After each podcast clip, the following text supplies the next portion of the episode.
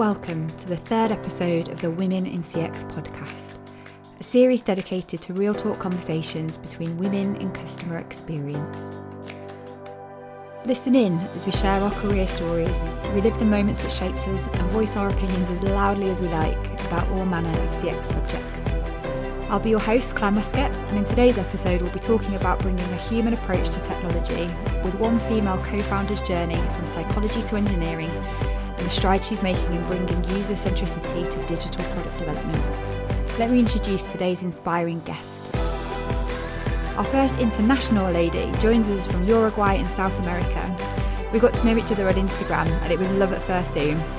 She's a self confessed girl geek with a degree in psychology and a fascinating love of robots. She's co founder of the Next Company and a top UX consultant with Attica Labs. Please welcome to the show CX sister Inez Martinez. Hey Inez. Hi. How are you doing today? Very good. How are you? I am wonderful. It's Friday. Yay. so, welcome to the Women in CX podcast. Thank you so much for having me. No problem at all. And welcome to everybody listening along. So, since I met you a while back on Instagram, uh, I've really re- reflected on how we met and kind of how I like immediately had this like girl crush um, on you as a fellow woman in CX and just knew I had to get to know you. And I was thinking back to that first Zoom we had right in the middle of lockdown where we had no idea what the future was going to hold. Um, but I just knew I could feel that CX sisterhood and we were going to be friends. so today I thought we could go for it and have some real, real talk about some of the subjects we touched on in that initial conversation. How do you feel about that? Love it. Let's do it. Ready to go, ready to go. Okay. Yay. So I don't even remember, but we it turned out we had like loads of things in common. Yeah. Um, one of which being the fact that we've both got a slightly unusual degree what we do now. So um, you don't know this, but I'll share it with you now what it actually was. I'm actually qualified in equine studies. I have a For degree real? in horses. Yeah, yeah. So when I was 18, um, my dream was that I was going to grow up to be a show jumper. All I ever wanted to do was ride horses, run a big yard, and probably have four or five kids. so being 30, 30 something now and um, having a very different life than I expected. I just wondered if you'd be up for sharing what you wanted to be when you grew up and how you got to where you are now at 35. Okay. I mean, can we first, like, that's such a British, I feel like wanting to do horseback jumping riding, that's such a British thing to do. Like, that would never cross my mind in a million years. I don't know anyone. Uh, I love it. I cannot believe that you actually uh, consider that as a career and how amazing that your life took you in a completely different direction. Wow, it was a bit of a weird one, really, because it was because I had a riding accident and I Oh broke- no! yeah I broke my back, so I couldn't Oh wow! ride, yeah for years. Um, but during my equestrian days, I actually also became a fully trained horse midwife. So I was like right in there in terms of being very serious about this career. But, Whoa. but, but thank you. I'm sure you're imagining uh, like young young Claire, equestrian Claire. days riding ponies, very British. tell tell me about you. um, well, I always envision a career um, as a professor and a researcher. I always I love the university environment and uh, I love science and and when I majored in psychology, I was sure that um that I wanted to do research. But after a couple of years of being a um, an assistant and then trying, you know, to to get into the into the whole universe is so difficult. It's so challenging, so competitive, um, and I just kind of like it, it started to kind of like crushed my soul a little bit.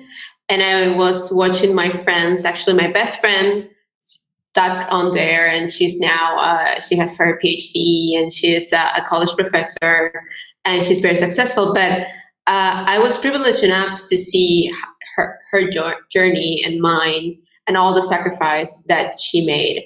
And I was like, no, I am not built for this. Um, I am not built for this type of life. And and I had a little bit of a crisis at the moment. Um, but luckily, I found UX, and and and I, and I found that within UX, I could do research, and which is the thing that I love the most.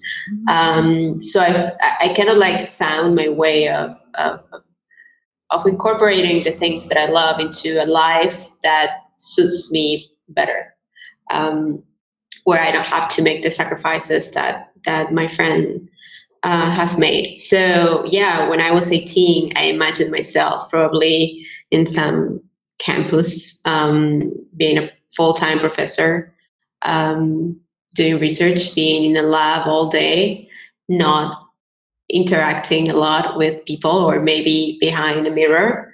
Um, but it's so much better now. When I do research and when I see people interacting and, and, and discovering the things that we design, um, it's so much better. I wouldn't change it for a while. Yeah. Mm. And, and what did the kind of life outside of work look like in your imagination when you were younger? What did you think?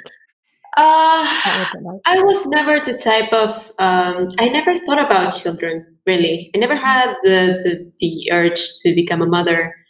Um, and if you had asked me when I was 18, I would probably tell would have probably told you like, no, I'm not having kids. It's not for me. Uh, as I got older, I and, I and especially when my friends started to become mothers, and my sister had two kids, and I became an aunt. I love kids, and and I and I do appreciate the wonders of having a family and being a mom. Um, I'm just not sure. I'm still not sure if it is for me, and I'm I'm okay either way. I'm not as um, aggressively saying no as I was a couple of years ago. Um, but I still feel like I'm okay if it doesn't happen. I'm okay if it does, but I'm not something that I'm pursuing like actively. Yeah, actively pursuing. I like that turn of phrase. Yeah, I guess I guess I, I like when I was a kid, I thought that that was what women were supposed to be like. That if you yeah. weren't a wife and a mother as an adult, you probably had done something wrong. But mm-hmm. as I progressed through my career, I guess I didn't even really think about it at all. You know, as you said, it just didn't cross my mind. I was too busy climbing a career ladder and having fun to worry about it. Yeah, but, sure. Um, and I, I absolutely agree with you. I have no urge to give up my freedom and all of the fun that I have flying around the world doing whatever I want with whoever I want. That's the thing; it's such a sacrifice, and and I admire the women that made it make it look easy you know the integration like leah for example like she makes it look like you can totally have the life the business the kid and the freedom um, i admire them a lot but uh, but I do feel like I'm sure they have moments that are so tough. And when you are so tired and you just want to, you know, lay on your bed by yourself or give yourself a bubble bath. And I don't know, the possibility of being that selfish, it's still pretty alluring to me. Uh, mm-hmm. yeah, and I'm not sure if I'm I'm ready. I admire women that do and do it so well, um, and give themselves into the job of being a mom. I admire them a lot, um, but I'm not sure if I'm ready for it. If I'm ever going to want to do that, I'm not sure, and I'm okay with that. Yeah. Yeah, and I, I agree with you. So both the guests we've had on in episode one and two One's a married mum of two, one was a single mum of two. So I guess this is my first real talk conversation with someone um, my age who is in a similar situation, single and child free. So um, I guess it makes for an interesting conversation to question why there is so much pressure to have to make a decision. And I guess at this t- time of our lives now, like I know I became more aware of it because the media or society has conditioned me to think that it's a problem. Um, so, for example, I get asked all the time, but when are you going to have kids? And I think it's the rudest question in the world. and you should never ask a woman that. By the way, if any guys are listening, especially or other women actually, because it's more more often women yeah, have. I think women are worse. Yeah, yeah. women um, are worse. And I think I've landed on a point at a point of thinking it's not like I actively want children, but I'm starting to think I might have the fear of missing out if I don't, which is definitely not a good enough reason to have kids. but like, what if I don't and then I regret it because well, my body can do it? Yeah, one thing that I did do at the beginning of the year, and then as everything, it got kind of like shut down because of COVID. I did. I I went to um, to a doctor to talk about freezing eggs mm-hmm. and the procedure, uh, how much it costs, like all the details. And and I was actually considering doing that because the same. It's like, how about if I'm 40 and I regret it.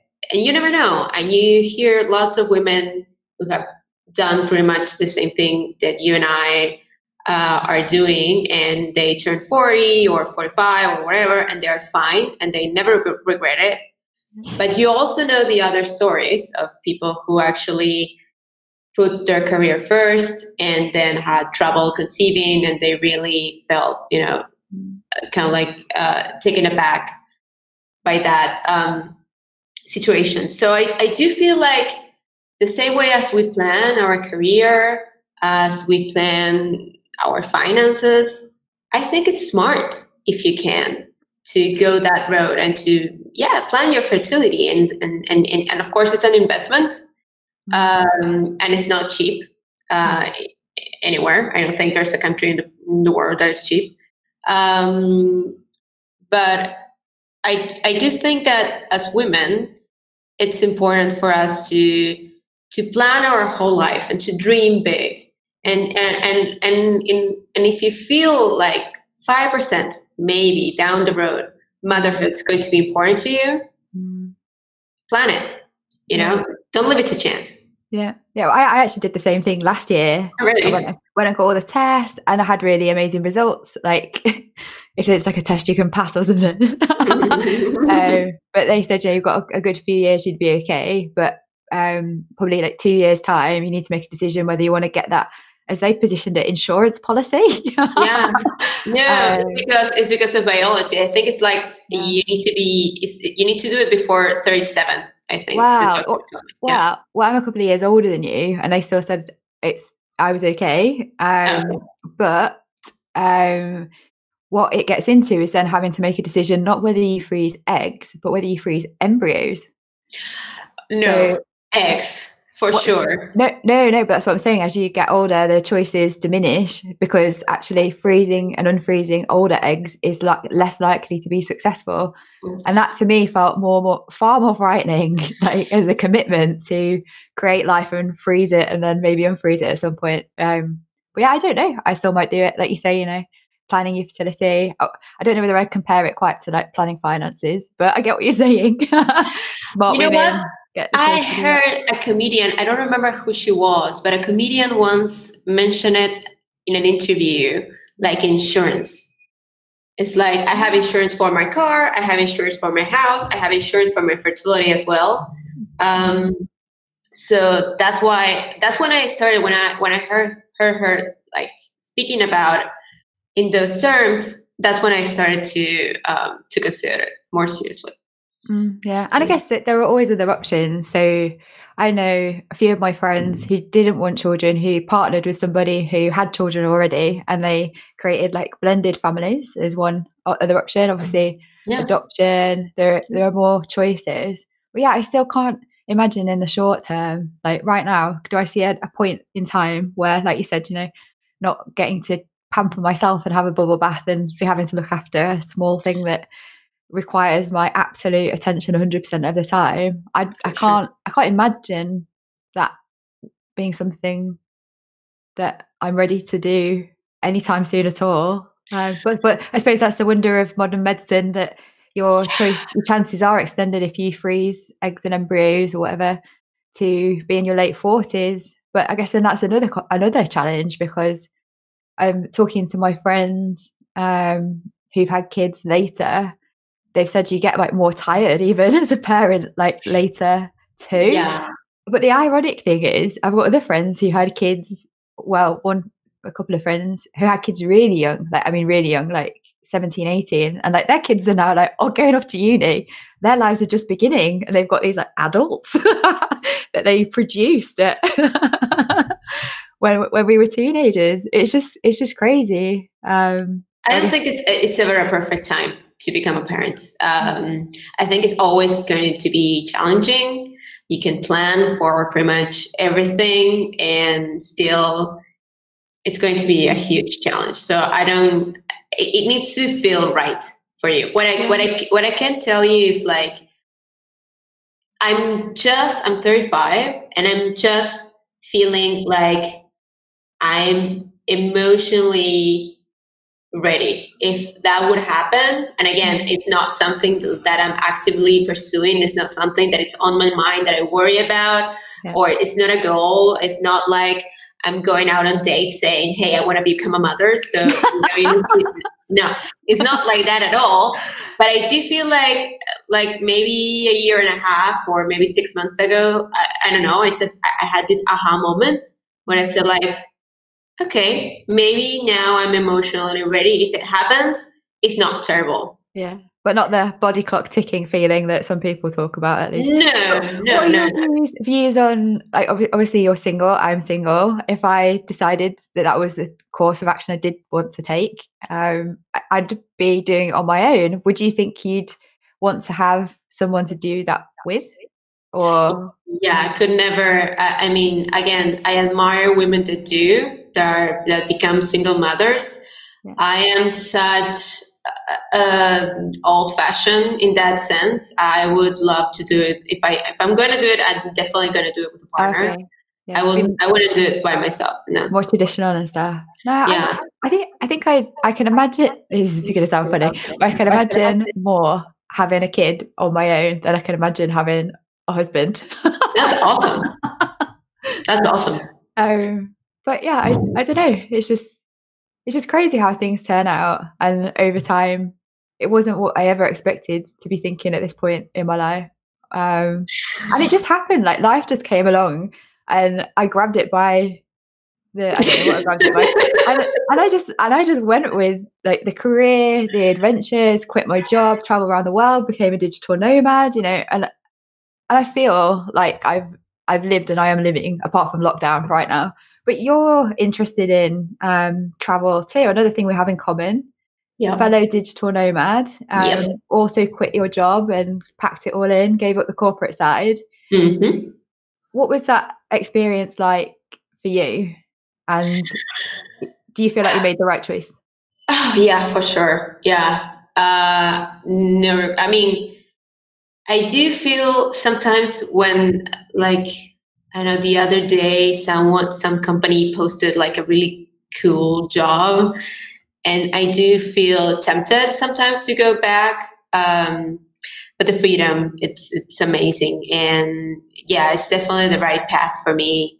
Um, being my own boss and, and, and uh, having my team and, and creating something um, with uh, with partners. Um, yeah, I would never, I would never change it. It was scary it was very scary at the beginning, but at the same, and it was very frustrating because I, of course, I failed a lot. I tried and tried again. I went through different business partners and it didn't work, and different teams and it didn't work, different value propositions and it didn't work. And after I think almost four iterations in like five years, um, I got it right. I now I feel like I got it right, mm-hmm. and and and it's so rewarding, and I, I would not change it at all. Mm-hmm.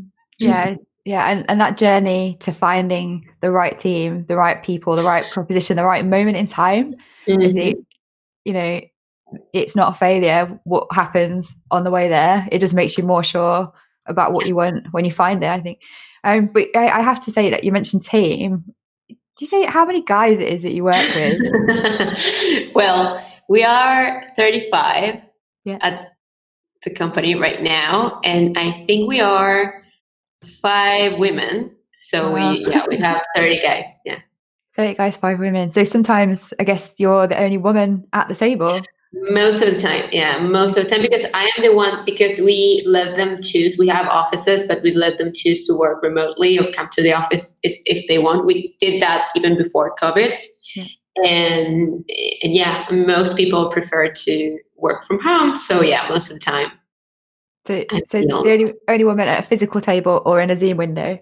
What what is that like? Do you ever feel there's a challenge based on your gender in those situations? Or in the past had had there been working in a predominantly male dominated environment? It has been on the past and and and and that had something to do with finding the right team. But once i found my guys mm-hmm. um and i once i found the right team it's never an issue. I mean we do joke about it. Um but no, it's never an issue. Um, I feel so at home. I'm so value. Um, we care for each other so much. We're family. We're in, and yeah. So right now it's no issue, and they they protect me a lot, and they wouldn't stand for, uh, yeah. The first, actually, the first person that they hired, even before I joined the company, was a woman. The, their choice was um, the four founders of the company, when they needed to hire someone, their first choice was actually a woman. Um, and she's still with us today. She's an amazing software developer, and and so they are allies, a hundred percent. That's allies. That's nice. So amigos. Amigos. yeah, for sure. Uh, um, yeah, I just it's interesting, isn't it? Because career paths, I guess, when we were progressing from riding horses into marketing, uh, traditionally software development, technology was much more of a guy's route. But I think we are starting to see a shift. Um, female developers, women in tech. There's been a lot of focus in the last few years, especially in Silicon Valley, of really raising the profile of women in mm. um, particularly leadership roles in technology. But what do you think the kind of next challenge is for young women coming up through the routes of tech and UX and dev? I think it's not just women. I think tech has a huge challenge when it comes to diversity as a whole. Mm-hmm. Um, people of color, uh, LGBTQ uh, community, um, we do know like we are creating tech that is racist, that is biased in many, many ways. And that's because we don't have enough diversity in the teams that are developing this technology. Mm-hmm. So, um, yeah, women are just one of the many, many groups that are being left behind when it comes to technology. Mm-hmm. And, and that's why I feel like it's so important to bring everyone to the table. And I do mean everyone. Yeah.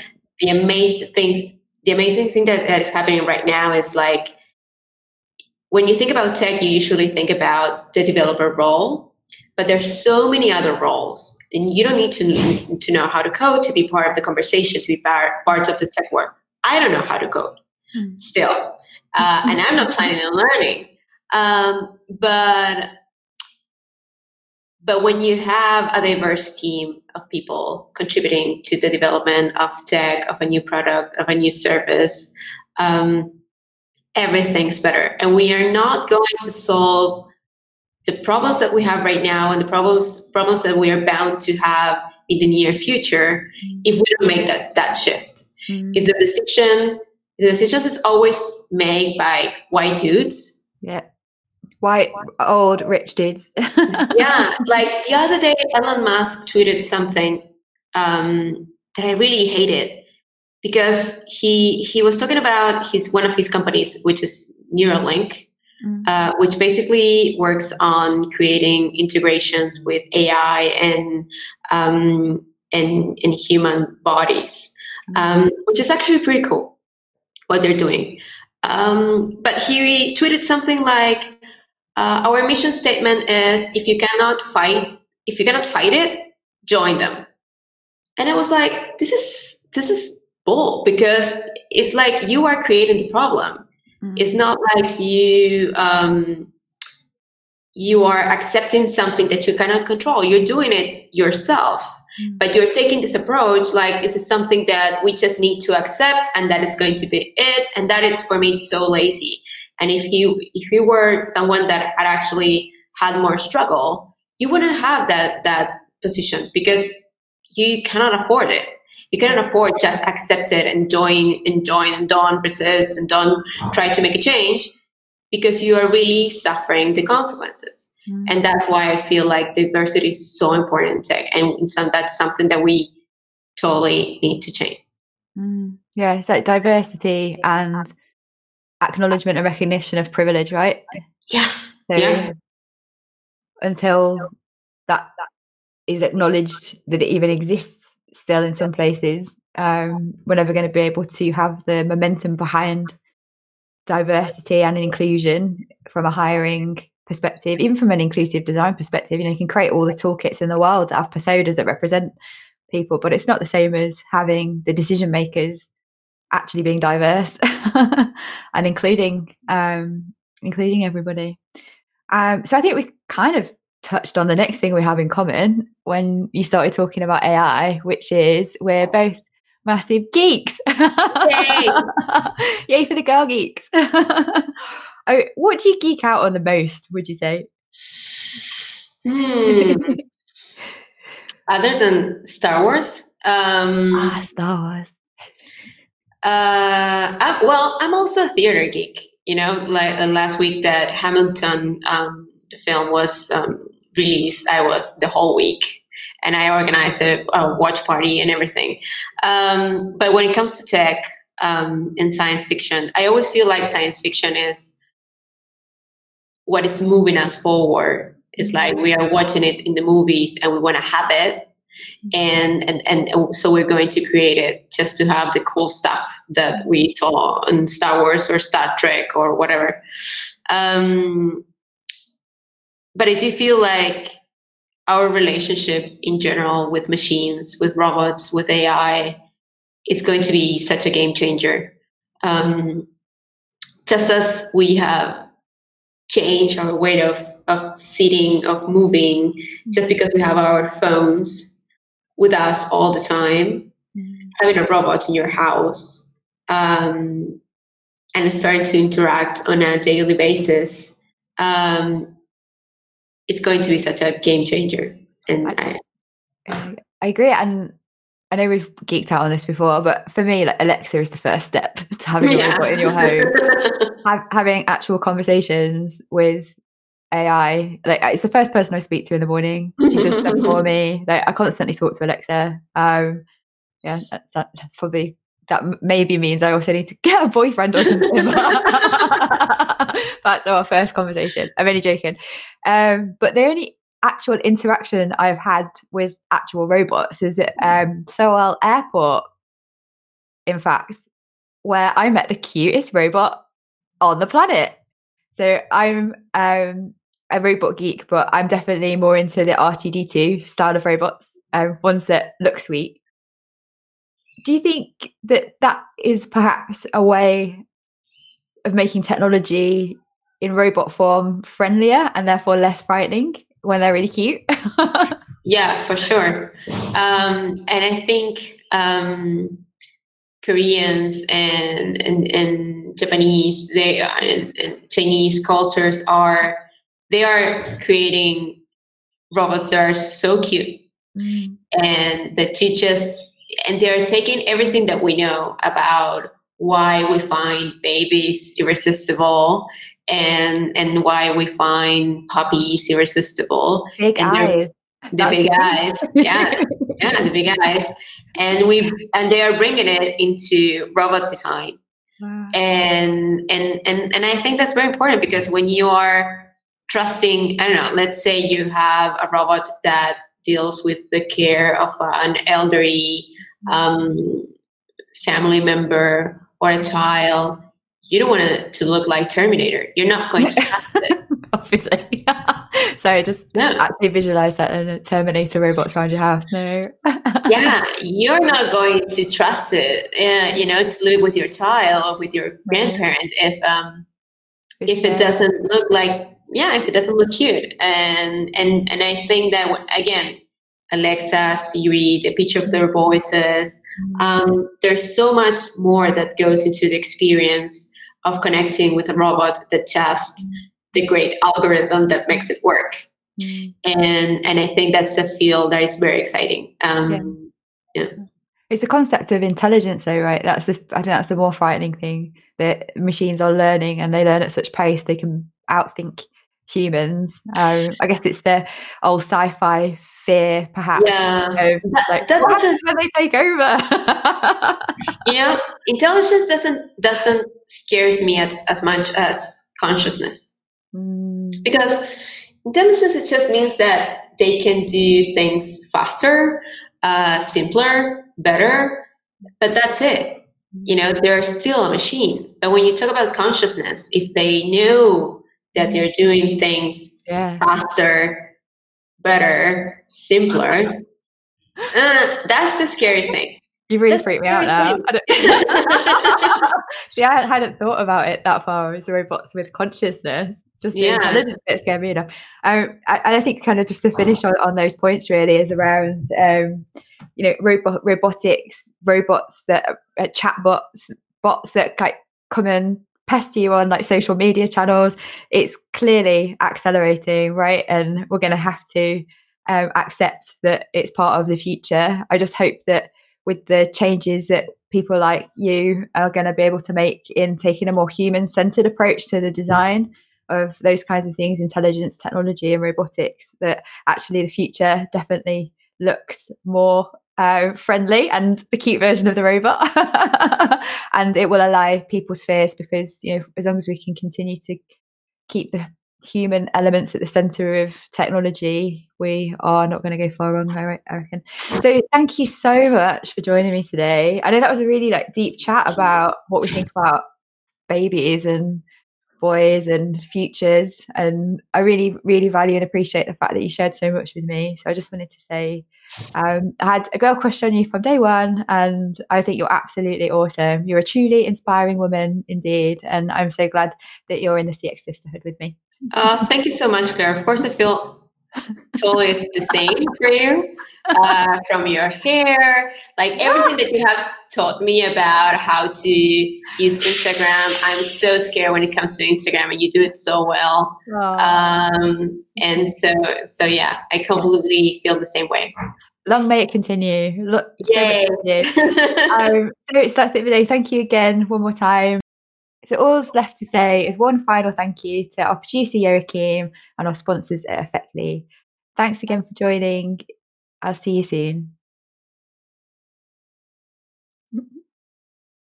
Thanks for listening to the Women in CX podcast with me, Claire Muscat.